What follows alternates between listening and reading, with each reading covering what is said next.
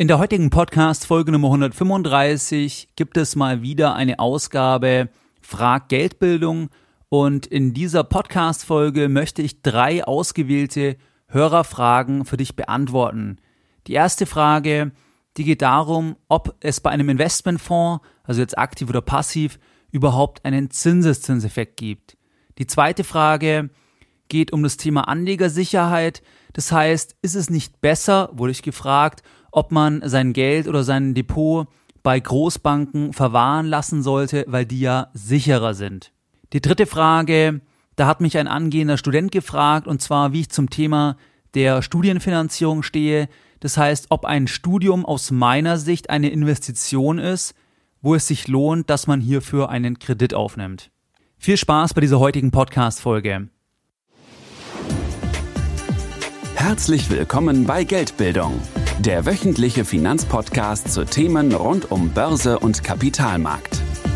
Erst die Bildung über Geld ermöglicht die Bildung von Geld. Es begrüßt dich der Moderator Stefan Obersteller. Herzlich willkommen bei Geldbildung. Schön, dass du wieder dabei bist. Bevor wir direkt in die heutige Podcast-Folge Frag Geldbildung einsteigen, zunächst die Hinweise in eigener Sache. Wenn dir mein Podcast Geldbildung gefällt, wenn du nützliche Informationen aus diesem Format für dich rausziehen kannst und mir noch keine Rezension bei iTunes gegeben hast, dann würde ich mich über eine 5-Sterne-Rezension freuen. Diese Rezensionen, die motivieren mich einerseits und andererseits stellen die auch sicher, dass der Podcast weiterhin für dich kostenfrei bleibt und dass ich das Format weiterhin in der Form betreiben kann. Du kannst mir ganz einfach eine Rezension geben, indem du auf Suchen klickst, dann Geldbildung eingibst und dann erscheint bei iTunes mein Podcast und auch ein Reiter Rezension und genau dort kannst du dann eine Bewertung abgeben. Jeden Sonntag versende ich per E-Mail noch mehr kostenfreie Geldbildung an mehrere tausend clevere Geldbilder. Wenn du dort auch dabei sein möchtest, dann gehe jetzt auf geldbildung.de und trage dich direkt auf der Startseite für meinen Newsletter ein. Der Newsletter hat den Vorteil, dass du dort Informationen erhältst, die ich nicht so im Podcast teile oder erst später teile und es einfach noch mehr Inhalte sind, die dich bei deiner persönlichen Vermögensbildung einfach unterstützen sollen. Jetzt gehen wir direkt in die heutige Podcast-Folge und zwar schauen wir uns jetzt die erste Frage an. Und diese Frage wurde mir gestellt, ob es bei ETFs, bei passiven Investmentfonds eigentlich einen Zinseszinseffekt gibt und wie der sich bemerkbar macht. Ganz wichtig, an der Stelle spielt es eigentlich keine Rolle, ob es jetzt ein passiver Fonds, also ein ETF ist, oder ein aktiv verwalteter Investmentfonds, wo wir einen Fondsmanager haben, der Market Timing und Stockpicking betreibt. Das ist ja eigentlich nicht wichtig, weil das würde für beide Kategorien gelten, die Antwort. Insofern lassen wir das mal außen vor, ob das jetzt ein ETF ist oder ein aktiver Investmentfonds. Ganz wichtig hier nochmal der Begriff des Zinseszinses den liest man sehr, sehr oft und es wird ja auch oft geschrieben, dass dieser Effekt, das habe ich auch schon öfters gesagt, ganz wichtig ist für den langfristigen Vermögensaufbau und dass hier die Power rauskommt. Der Zinseszinseffekt, das steckt auch schon im Namen drin, ist ja der Zins auf den Zins des Vorjahres oder aller Vorjahre im Prinzip, wenn der Zins wieder angelegt wird. Lass uns ganz kurz ein Beispiel machen. Sagen wir, wir legen 1000 Euro an und bekommen 10% pro Jahr. Wenn wir im Jahr 1 starten, sagen wir, wir haben das Geld im gesamten Jahr angelegt und wir erhalten die 10% auf die 1000 Euro zum 31.12. Dann haben wir am Ende des Jahres 1100 Euro. Wenn wir jetzt ins Jahr 2 kommen und den Zins wieder anlegen, also weil wir vom Zinseszins profitieren wollen, dann starten wir ja mit 1100 Euro und erhalten jetzt auf die 1100 10 Prozent. Das heißt, 10 Euro, 10 Prozent von 100 Euro, das ist genau der Zinseszins. Langfristig ist das Ganze exponentiell, sofern der Zins konstant ist und es nicht mal zu einer Phase der Kapitalvernichtung kommt, weil der Zins läuft ja immer weiter auf und wird jedes Jahr entsprechend mehr. Das heißt, im Jahr 3 hast du dann den Zinseszins von Jahr 2 und Jahr 1, im Jahr 4 von Jahr 3, 2, 1 und so weiter. Wie macht sich jetzt der Zinseszins bei Investmentfonds bemerkbar? Bei Investmentfonds macht er sich im Prinzip über zwei Wege bemerkbar, wobei der erste Weg der offensichtlichere Weg ist. wenn der Investmentfonds in Aktien investiert oder auch meinetwegen in Anleihen, dann erhält der Investmentfonds ja laufend Erträge für seine Anleger. Das sind dann eben Dividenden bei Aktien oder Zinsen bei Anleihen oder sonstigen festverzinslichen oder variabelverzinslichen Wertpapieren. Diese Erträge kann jetzt der Investmentfonds entweder an die Anleger ausschütten, dann hätte er die Gewinnverwendung ausschüttend oder thesaurieren, dann hätte er die Gewinnverwendung thesaurierend. Das heißt, er legt die Erträge dann automatisiert wieder an. Der Zinseszinseffekt entsteht jetzt über diese erste Ebene. Das heißt, dass die Erträge, wenn die reinvestiert werden, dann werden die ja im nächsten Jahr wieder aufgeschlagen und es kommt noch mehr Dividende, noch mehr Zinsen, weil sich der wieder angelegte Zins oder die wieder angelegte Dividende dann ja auch in mehr Anteilen im Prinzip bemerkbar macht. Wenn der Fonds ausschüttend ist, dann hängt es im Prinzip davon ab, was der Anleger mit den Erträgen macht. Das heißt, wenn du als Anleger die Erträge ausgibst, dann hast du hier keinen Zinseszins, weil du ja im Jahr zwei keine Erträge aus Jahr eins reingeschoben hast, die dann wieder verzinst werden. Das ist die erste Ebene, wo du auch bei Investmentfonds einen Zinseszinseffekt hast. Die zweite Ebene ist die Ebene auf der Firma im Prinzip. Das heißt, wenn der Fonds jetzt in Aktien investiert, dann ist es ja auch so, dass eine Firma immer unterscheiden kann, ob sie den Gewinn oder wie viel Gewinn sie ausschüttet oder wie viel Gewinn sie im Unternehmen belässt.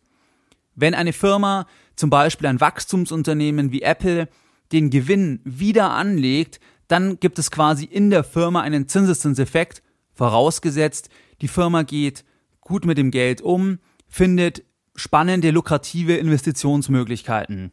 Das heißt, wenn eine Firma zum Beispiel im Jahr 1 500 Millionen Gewinn macht, keine Dividende bezahlt und die 500 Millionen reinvestiert, dann wäre der Zinseszinseffekt im Prinzip das, dass die Firma dann im zweiten Jahr oder meinetwegen auch erst im dritten Jahr noch viel mehr Gewinn macht, weil die Investition sehr ertragreich war und dementsprechend das nach oben skaliert und dann noch mehr Gewinn macht, noch mehr Cashflow, noch mehr investieren kann und dann eigentlich alles steigert.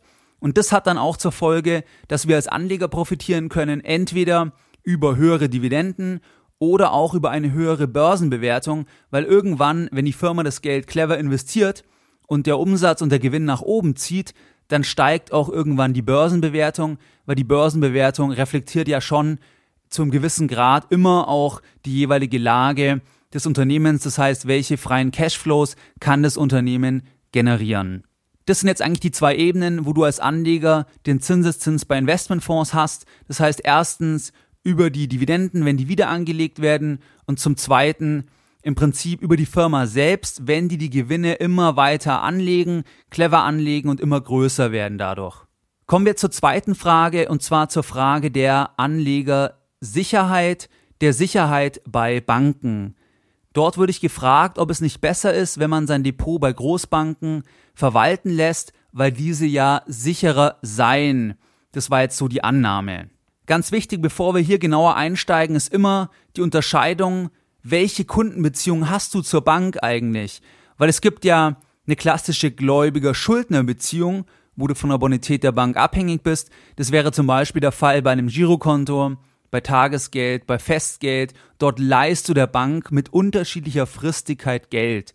Keine Gläubiger-Schuldner-Beziehung hast du beispielsweise bei einer Depotverwahrung, weil die Bank bietet dir hier nur den Service der Verwahrung, der Transaktionsmöglichkeit von Wertpapieren, aber sie besitzt ja die Wertpapiere nicht, sondern sie verwahrt nur diese Wertpapiere. Wenn du jetzt über deine Sparkasse zum Beispiel BMW-Aktien kaufst, dann betrifft eine Insolvenz der Sparkasse ja nicht die Verwahrung der BMW-Aktien. Du hast ja weiterhin noch die BMW-Aktien. Natürlich könnte es hier zu Problemen bei der Übertragung kommen, aber grundsätzlich ist dieses Verhältnis ja nicht angegriffen, weil die Bank bei einem Wertpapierdepot nur die Verwahrung übernimmt. Das heißt, du musst immer erst unterscheiden Verwahrung oder auch gläubiger Schuldnerbeziehung. Der zweite Punkt ist, dass im Prinzip in der Frage unterstellt wird, dass Großbanken sicherer seien. Ganz wichtig, die meisten Direktbanken gehören ohnehin zu Großbanken. Wenn du die Comdirect anschaust, die DAB Bank oder die Consorsbank, die gehören alle zu Großbanken und sind 100% oft Tochtergesellschaften von diesen Großbanken. Das heißt, du hast hier im Prinzip genau das gleiche Risiko, weil die Großbank würde die Tochtergesellschaft, die Direktbank niemals pleite gehen lassen, unabhängig davon, welche der beiden Banken jetzt eine bessere Bonität hat. Ansonsten hast du natürlich, wenn du die Gläubiger-Schuldner-Beziehung hast, also Tagesgeld, Festgeld und so weiter, dann hast du ja immer die Sache, dass zunächst die Bonität der Bank entscheidend ist. Das heißt, welches Rating hat die Bank? Wobei du dort natürlich sagen musst, dass es auch keine hundertprozentige Garantie ist. Das hatten wir ja auch schon mal. Und der zweite Punkt ist, dass du ohnehin überall eine Einlagensicherung von mindestens 100.000 Euro hast. Was ich an der Stelle dir als Tipp mit auf den Weg geben möchte, ist ganz einfach, dass wichtiger als die Einlagensicherung ist eigentlich immer, welcher Staat oder welche Zentralbank hätte hier ein Interesse, dass die Bank weiter fortgeführt wird. Ist die Bank vielleicht sogar systemrelevant und würde der Staat einen Bailout machen, wenn die Einlagensicherung versagen würde? Weil, das habe ich auch schon öfters gesagt, die ganzen Einlagensicherungen, die sind letztlich Makulatur, weil im Ernstfall würden all diese nicht greifen, weil die gar nicht erfüllt werden können. Sprich, das Geld ist in der Form gar nicht da, um zum Beispiel eine große Bank über die Einlagensicherung dort alle Kunden auszubezahlen. Deswegen hier immer noch die Frage, zum Beispiel sagen wir kommen direkt, haben hier Leute ein Interesse, beziehungsweise Leute, also der Staat oder die Zentralbank, dass diese Bank gerettet wird, wenn du, wie gesagt, dort Tagesgeld oder ein Girokonto hast. Bei einem Wertpapierdepot gibt es ja dieses Problem so gesehen nicht.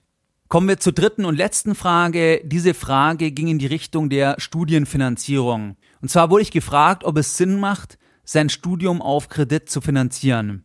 Diese Frage ist aus meiner Sicht sehr differenziert zu beurteilen, weil grundsätzlich gibt es ja schon so etwas wie gute und eher schlechte Schulden. Gute Schulden sind ja eher Schulden, wo du einen Vermögenswert dahinter hast. Schlechte Schulden sind eher Schulden, wo du keinen Vermögenswert hast, also sogenannte Konsumschulden, zum Beispiel Schulden für ein Auto oder für eine Urlaubsreise. Schulden für ein Studium befinden sich sicherlich irgendwo dazwischen, zwischen guten und schlechten Schulden. Es sind definitiv keine klar schlechten Schulden, weil du hast ja einen Vermögenswert, du investierst in dich selbst, in deinen immateriellen Wert so gesehen. Das heißt, es ist auch nicht wertlos, was du machst. Es sind aber auch nicht gute Schulden, weil du keinen garantierten Cashflow im Prinzip hast. Gute Schulden wären ja Schulden für eine Immobilie oder für eine Firma, die dann aus dem Cashflow zurückbezahlt werden und wenn dann der Kredit abbezahlt ist, dann kommt der Cashflow quasi automatisch. Bei einer Studienfinanzierung ist es ja so, dass du letzten Endes natürlich in dich selbst an Bildung investierst und dass du dann am Ende ein Zeugnis bekommst, aber dann selbst auch wieder von anderen abhängig bist, ob du im Prinzip diese Ausbildung in Geld ummünzen kannst, also monetarisieren kannst. Weil wenn du ein Fach studierst, wo es zum Beispiel in fünf Jahren keine Stellen gibt, dann kann es auch sein, dass dann du den Kredit hast, aber im Prinzip keinen Gegenwert, also keinen, keinen monetären Gegenwert. Natürlich hast du immer auch einen ideellen Wert, eine tolle Studentenzeit oder du hast viele Leute kennengelernt oder was auch immer, aber wenn wir es rein rechnerisch jetzt mal betrachten, aus dem Grund sind es auch keine klar guten Schulden. Was hier einfach wichtig ist, dass du im Prinzip, wenn du ein Studium finanzierst, dir überlegst, welchen Gegenwert, also in Geld, kannst du damit realisieren. Das heißt, wie gesucht ist denn das Studienfach? Was sind denn Einstiegsgehälter, die dort bezahlt werden? Oder was willst du nach dem Studium machen? Und dann kannst du ja auch schauen, steht das Ganze in einem guten Verhältnis. Das heißt, zeitlicher Einsatz, wie das Studium dir gefällt, natürlich auch ganz wichtig. Und welchen Kredit musst du dafür aufnehmen? Weil wenn du in Zürich studierst, brauchst du mehr Geld, Lebenshaltungskosten, wie wenn du in Leipzig studierst. Das ist klar, denke ich. Was hier auch noch ein wichtiger Punkt ist aus meiner Sicht, dass viele denken, dass ich mehr verdiene, weil ich an einer besseren Universität studiert habe. Zum Beispiel, ich studiere in Harvard und bekomme deswegen danach mehr Geld. Und diese Schlussfolgerung oder diese Ursache-Wirkung, also Ursache Elite-Studium in Anführungszeichen, die Wirkung mehr Gehalt ist falsch. Weil du bekommst nur mehr Geld, wenn du über die Universität Jobs annimmst, die zum Beispiel das gerne sehen, dass man in Harvard studiert hat, aber die dir nicht deswegen mehr Geld bezahlen, weil du in Harvard studiert hast, sondern weil du dort dann sehr, sehr viel arbeiten musst und weil du den Platz bekommen hast oder den Job bekommen hast, der sehr kompetitiv ist, jetzt von der Bewerbungssituation her. Zum Beispiel Investmentbanking, strategische Unternehmensberatung oder auch natürlich bei Juristen ganz klassisch die Großkanzlei. Dort kannst du sehr viel verdienen, aber die bezahlen dir so viel, weil dort viele hin möchten, weil die Arbeitsbelastung extrem hoch ist und nicht, weil du zum Beispiel in Harvard warst. Das heißt, du kannst genauso zu Goldman Sachs, wenn du von der Uni Mannheim kommst, von der staatlichen Universität, wie wenn du jetzt von Harvard kommst als Beispiel. Und trotzdem hast du eine völlig andere Kostenstruktur gehabt, unter Umständen wesentlich mehr Schulden, wenn du jetzt in Harvard studiert hast als Beispiel oder meinetwegen irgendwo in England an der LSE oder sonst wo. Du hast generell halt auch bei Studienkrediten ein Problem, dass du natürlich am Anfang dich für etwas entscheidest und dann zum Beispiel einen Kredit aufnimmst, aber du ja nicht weißt, wie sich dein Leben weiterentwickelt. Das heißt, es kann ja sein, dass du in fünf, sechs Jahren nicht 70 Stunden dann pro Woche arbeiten möchtest und dann fallen die ganzen gut bezahlten oder sehr gut bezahlten Jobs weg und dann hast du im Prinzip deine ursprüngliche Entscheidung auf einer falschen Wissensbasis getroffen. Und das ist immer bei einem Kredit. Du nagelst dich ja etwas fest. Das heißt, du verpfändest deine Zukunft ein Stück weit. Was man auch ganz klar sagen muss, dass das in Deutschland oder in der Schweiz oder auch in Österreich natürlich extrem komfortabel ist, weil hier die Studiengebühren sehr, sehr niedrig sind oder es gar keine Studiengebühren gibt. Wenn du das Ganze mit den USA vergleichst, wo die Studenten teilweise 100.000 oder 200.000 Kredit haben, wenn sie dann fertig sind, dann sind hier die Verhältnisse natürlich wirklich exzellent, weil du musst dir halt denken, wenn du so viel Kredit hast, das musst du erstmal zurückbezahlen und da bist du einfach Jahre oder Jahrzehnte lang extrem abhängig und extrem unfrei und hast einfach eine riesige Last auf den Schultern. Und deswegen würde ich schon tendenziell immer schauen, dass du den Kredit so gering wie möglich hältst, auch bei BAföG und so weiter. Lieber schneller studieren, weniger Kredit haben, auch wenn du Geld geschenkt bekommst, natürlich vom Staat beim BAföG, weil zurückbezahlen musst du ja trotzdem etwas und dementsprechend verpfändest du einen Teil deines Einkommens bereits heute und du weißt ja nicht, wie sich dein Leben entwickelt, weil du weißt ja nicht, was du dann in fünf Jahren machen möchtest. Das war's soweit zur dritten Frage. Und in diesem Sinne möchte ich auch die heutige Podcast-Folge, wie du es gewohnt bist, wie ich es bei fast jeder Folge mache, wieder mit einem Zitat beenden. Und zwar heute ein Zitat von dem Altmeister der Börse, von André Costolani.